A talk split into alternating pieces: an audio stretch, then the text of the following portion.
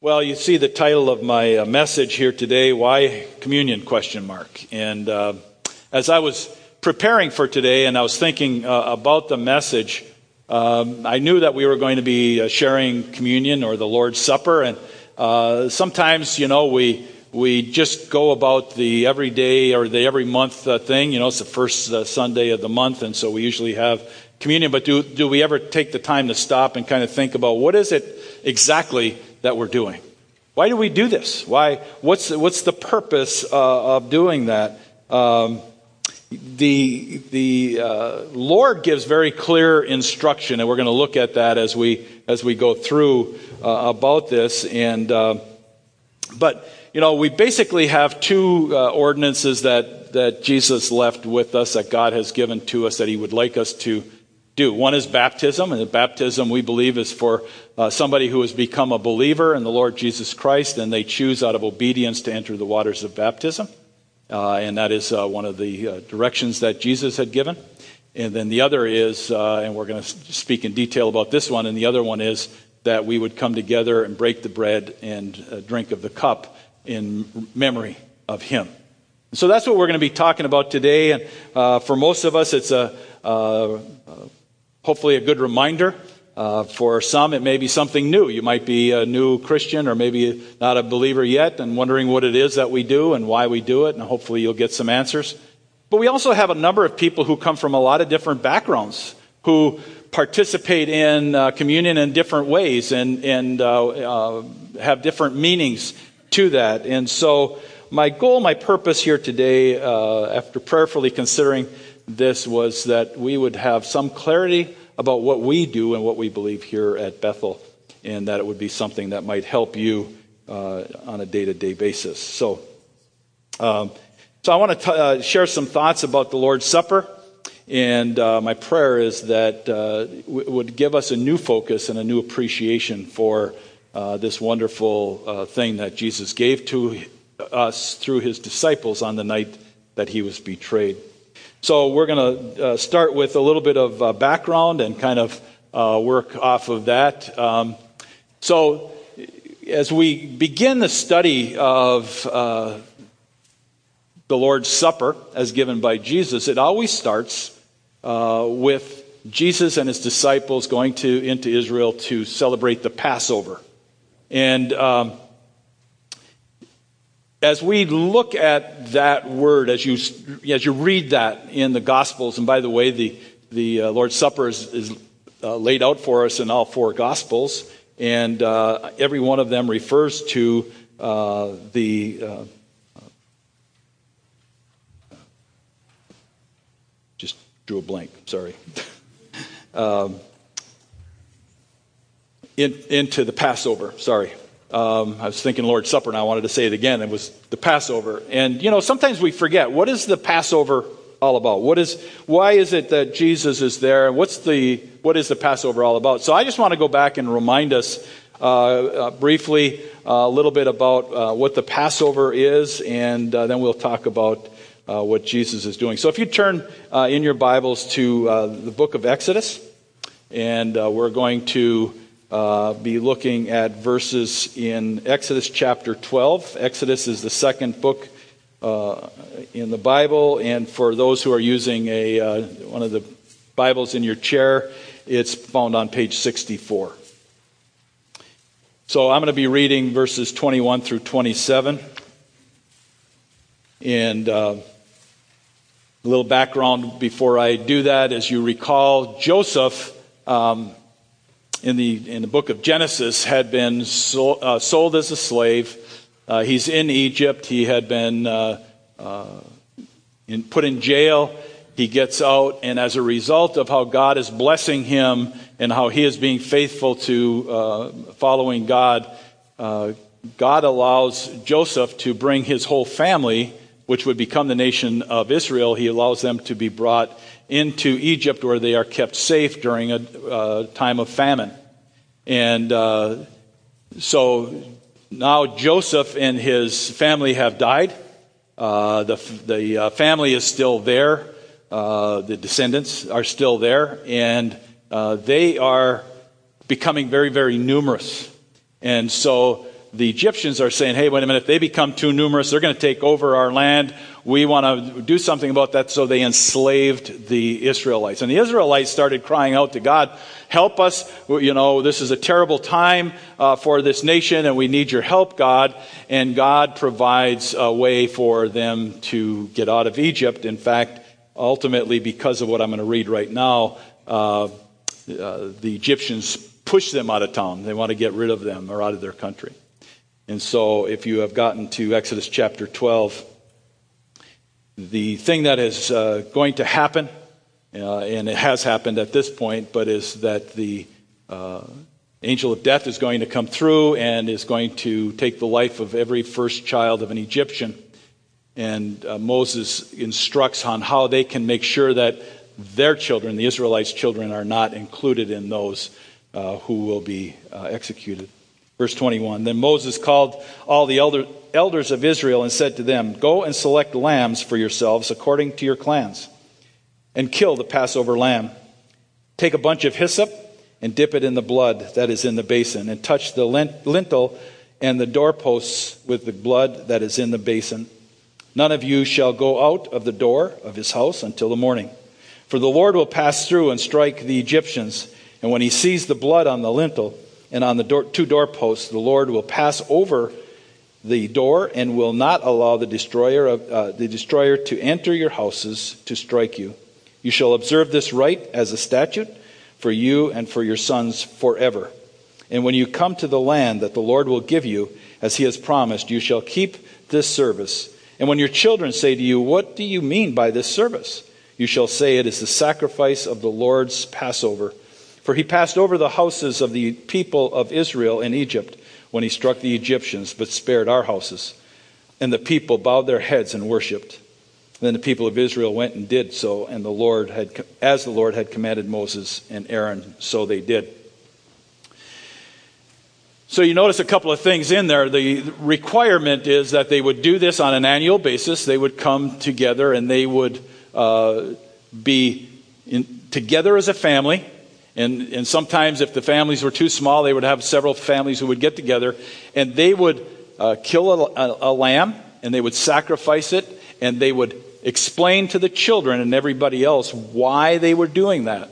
And the idea was that uh, the word Passover comes because God chose to pass by the houses of the Israelites and only inflicted the death upon the firstborn of the Egyptians in order to get them to release the Israelites. And so uh, it was a tradition, it was a, a command that was going to be passed down from generation to generation to generation. And so, uh, again, most of you I know know these things, but I'm trying to uh, help you to see that, you know, none of these things are coincidence in God's Word. This is something that uh, was instructed and passed down because now I want you to turn with me to the book of John.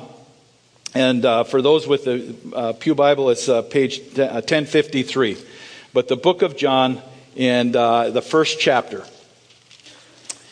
And uh, what we're going to be reading here is John the Baptist has been doing his uh, ministry. He's got a group of uh, his disciples who are following him, and he is instructing them and working with them and helping them to grow in their faith uh, in, in, preparation for uh, the coming Messiah. Uh, he's been uh, teaching them and teaching others as well. He's been baptizing and doing all of these things. And so when we get here to John chapter 1, verses 29 to 34, we read this. But the next day he saw Jesus coming toward him and said, Behold, the Lamb of God who takes away the sins of the world. This is he of whom I said, After me comes a man who ranks before me, because he was before me. I myself did not know him, but for this purpose I came baptizing with water, that he might be revealed to Israel. And John bore witness I saw the Spirit descend from heaven like a dove, and it remained on him. I myself did not know him, but he who sent me to baptize with water said to me, He on whom you see the Spirit descend and remain, this is he who, bap- uh, he who baptizes with the Holy Spirit. And I have seen and I have borne witness that this is the Son of God. Powerful, powerful statement if you think about it. John was a religious leader. He was out there uh, winning people over for God. He was helping them in their spiritual walk. He was baptizing. He was teaching, instructing, and doing all of these things. And he says, Look up. Behold him across the river. That is the Lamb of God. It's not coincidental that John refers to Jesus as the Lamb of God. And, and one of the things that I hope you walk away from here today is a, is a reminder that none of these things in the Word of God are coincidental, but they are all part of God's great plan to bring salvation to you and to me and to everybody who would hear the Word and follow and listen to it. And so, John's instructions here are very clear. He says, He is the Lamb of God. And he goes on and he says, I know that He is the Son of God. So he's a lamb who was sent for a purpose. The purpose was to come and to be a sacrifice. Uh, but when he comes, he is going to be the Lamb of God. He is going to shed his blood so that people will be able to have eternal life because of his finished work on the cross. That's a foundational thing that we believe as a church. And as we come together and we partake of the elements, we remind one another of what it is that Jesus uh, is teaching us and what was taught uh, by uh, even uh, John the Baptist here. And it's very important for us to grasp that. Otherwise, when we come and partake of the elements, it's just taking some, some bread and some juice and we drink it and you know, we eat it and drink it and it's like, okay, so I've, I've done my thing for this month. But we need to take time to look at what exactly is the instruction and what am I supposed to be doing? What should my heart attitude be? What should my, where should my mind be when it comes to this uh, thing that Jesus has given to us? And that's a big part of what I'm trying to help us all to look at. Uh, as I worked through that all week, uh, more and more and more, God just brought me back to the fact that none of these things are coincidental. None of these things happen by, by uh, uh, just by accident, but rather they are all part of God's enormous and awesome and wonderful plan for our lives.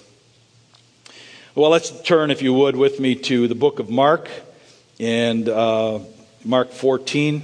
And I purposely have chosen a number of different books because I want you to see how these things coordinate and work together, that they're not all uh, separate and, uh, and, and, different uh, people's view, but rather God is trying to teach a lesson for us and teach us how to how to study and look at His Word and apply it even as we take uh, part in the elements of, of communion.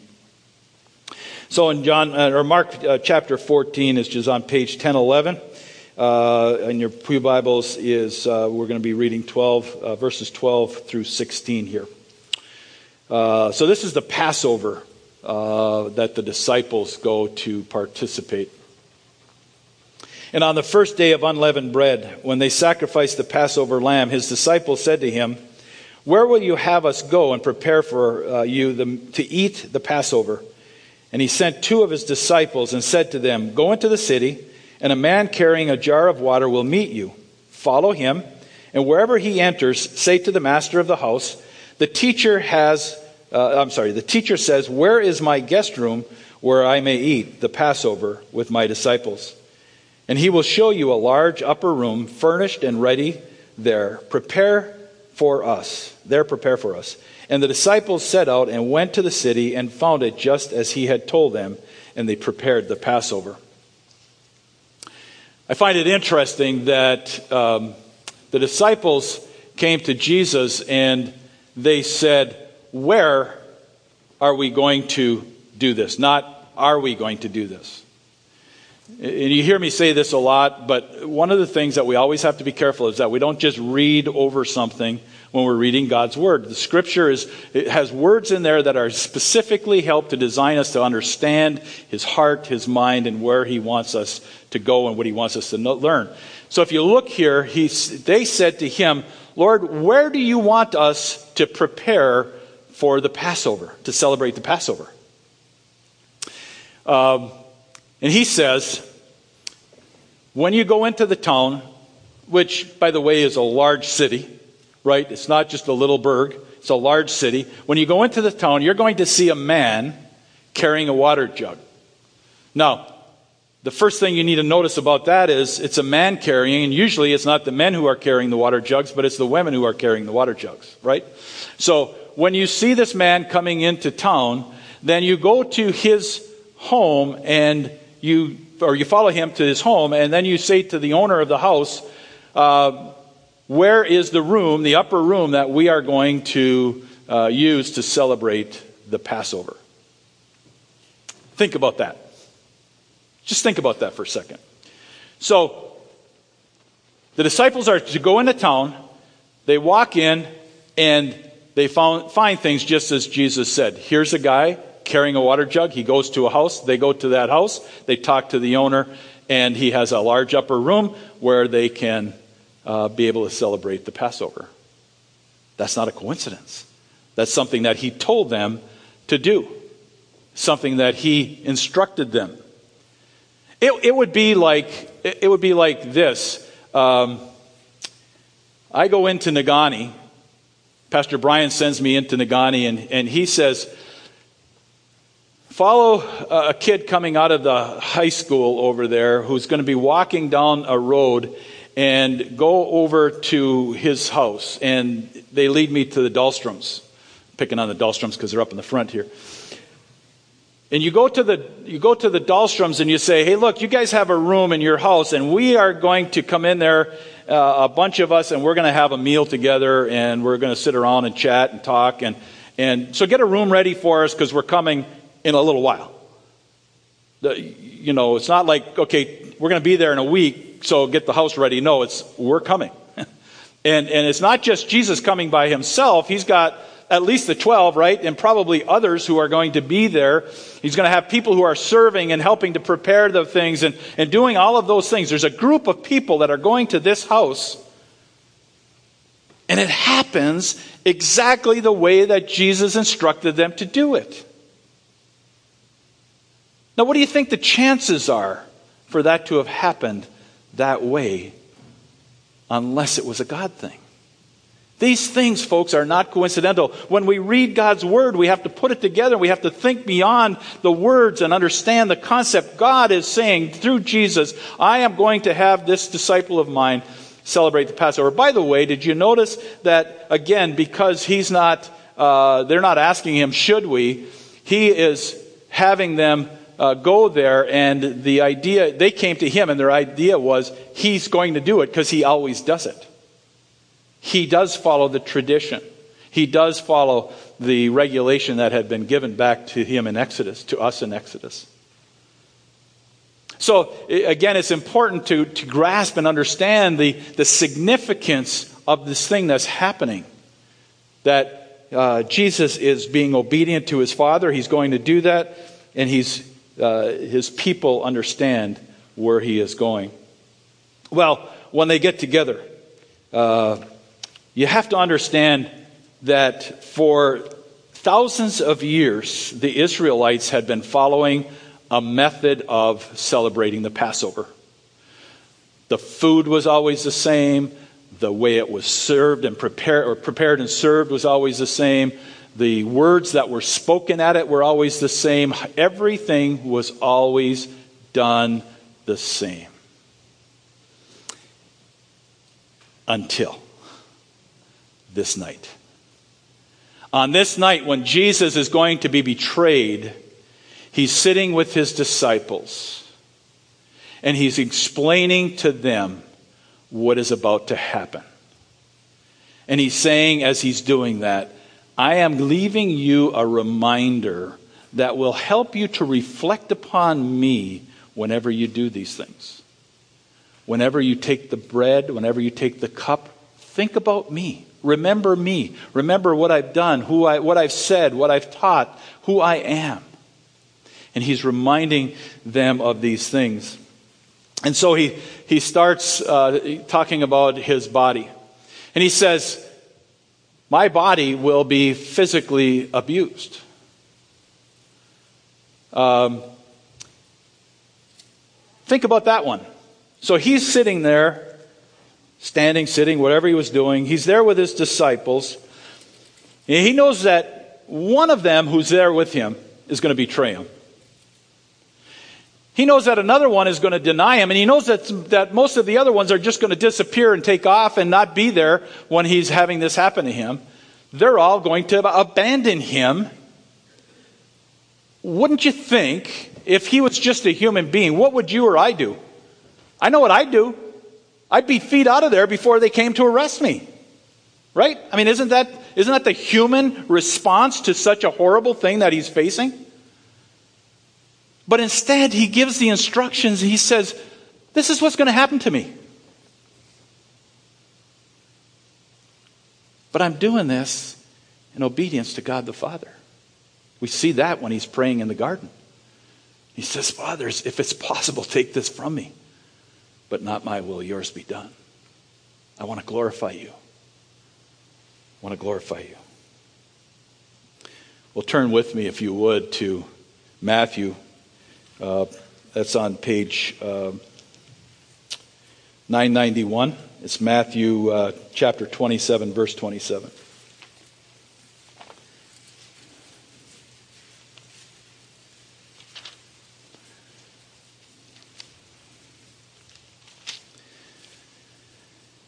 I want you to, to uh, picture in your mind with me what's going on here. Okay? What's taking place here in this instruction or in this word?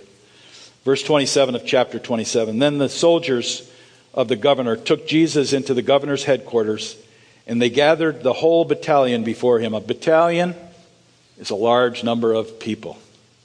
It's not just a couple of guys who take him into this room, it is a large number of people who are there. And they stripped him and put a scarlet robe on him. Now you'd think at this point, like, okay, they put a scarlet robe on him, they're going to worship him and celebrate him. Uh, twisting together a crown of thorns, they put it on his head and put a reed in his right hand. And kneeling before him, they mocked him, saying, Hail, King of the Jews! Wait a second. They didn't say, Hail, King of the Jews. They said, Hail, King of the Jews. right? They're not worshiping him. They're not praising him. They're not bowing down to him as the king of the Jews, as God. They're humiliating him. Do you understand that? This is not a, oh, praise God. He's, no. These are soldiers who are getting ready to kill him. They're not celebrating him. When you read this scripture, don't read it as, oh, they're bowing down and worshiping him. They're not. They're ridiculing him. Why? Why do I say that? Keep reading with me and they spit on him and took the reed and struck him on the head. The head had what? A crown of thorns that was pushed down into his scalp. And then they take this reed and they're hitting him with it. What is that doing? It's driving that, those, those spikes down deeper and deeper and deeper into his head.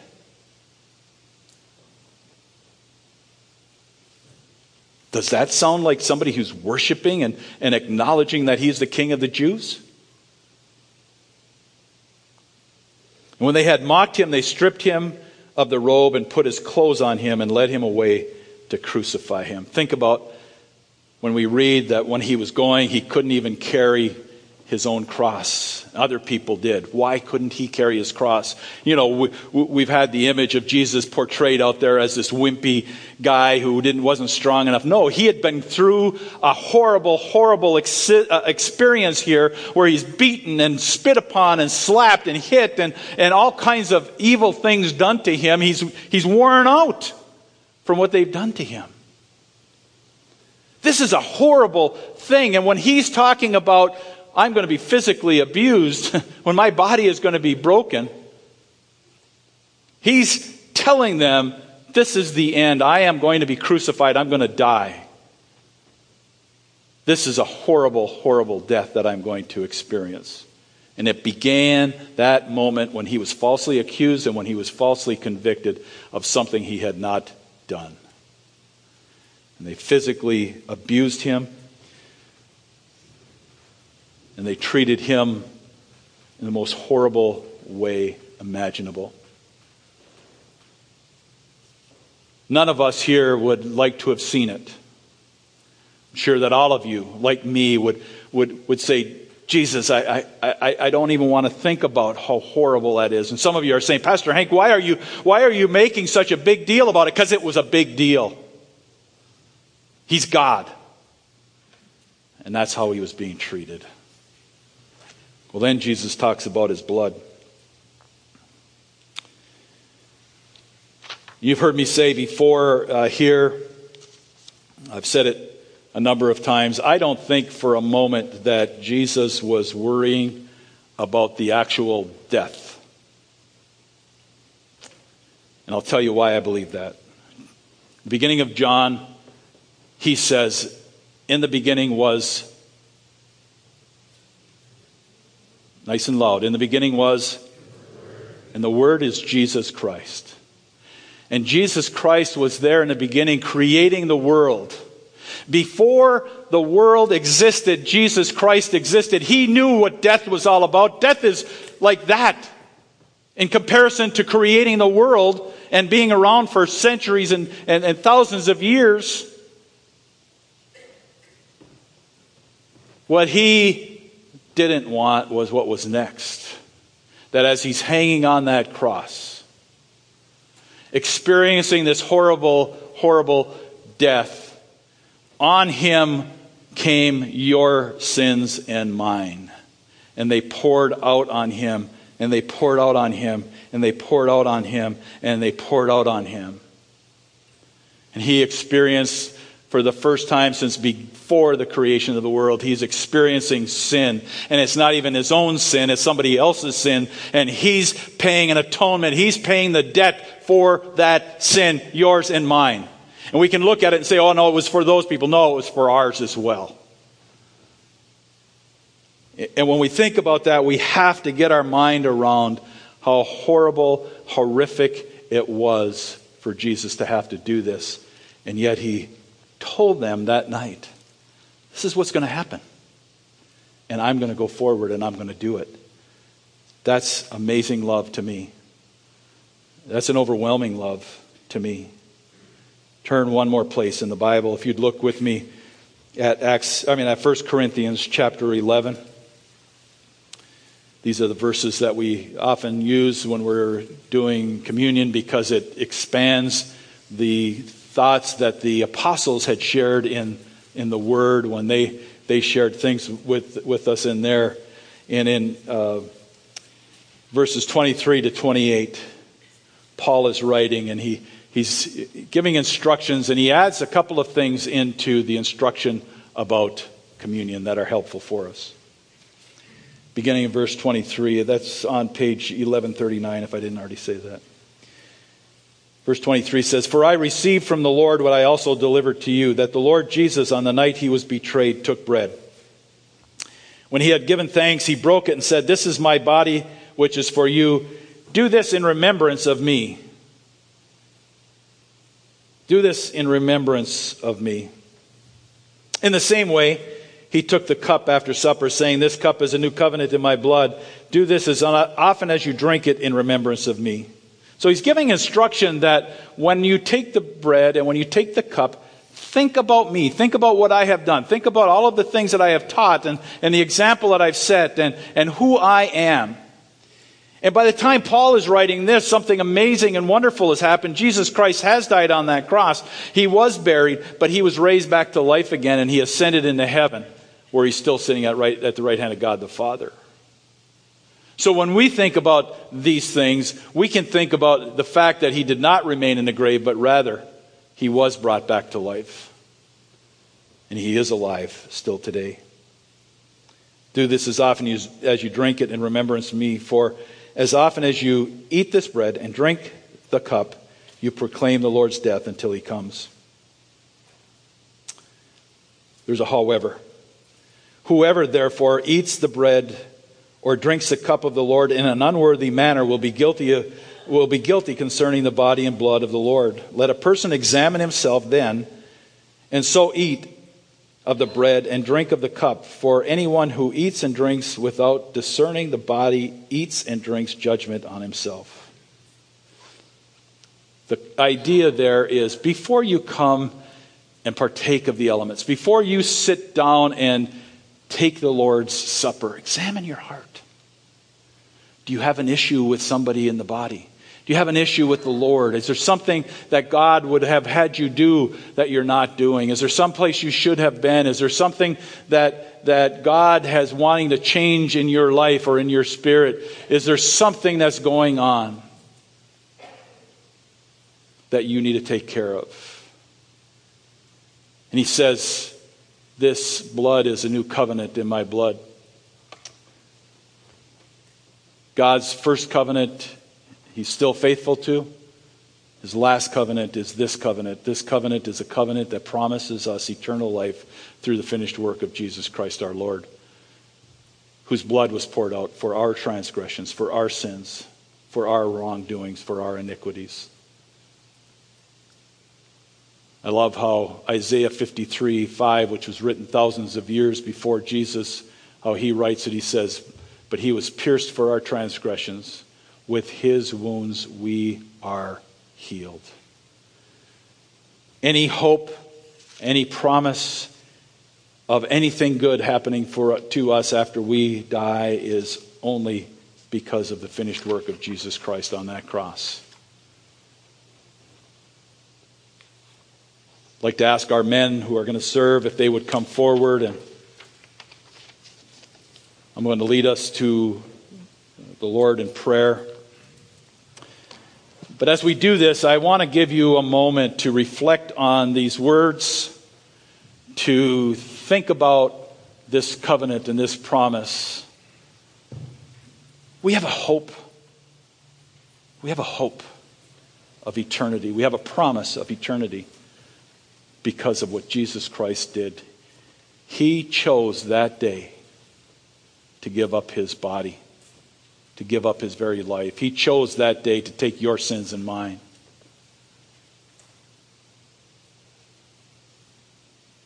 You have a choice today. What am I going to do with that? Am I going to be obedient? Am I going to examine my heart and my life? Or am I going to be uh, resistant to that and say, no, I'm going to just go on and do whatever I want to do?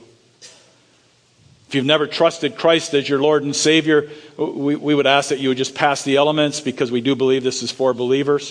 If you've trusted Christ as your Savior, we would just welcome you to participate with us. I would just ask that you would take a moment to just reflect on these words and ask you to think about what it is that Jesus is asking you to do.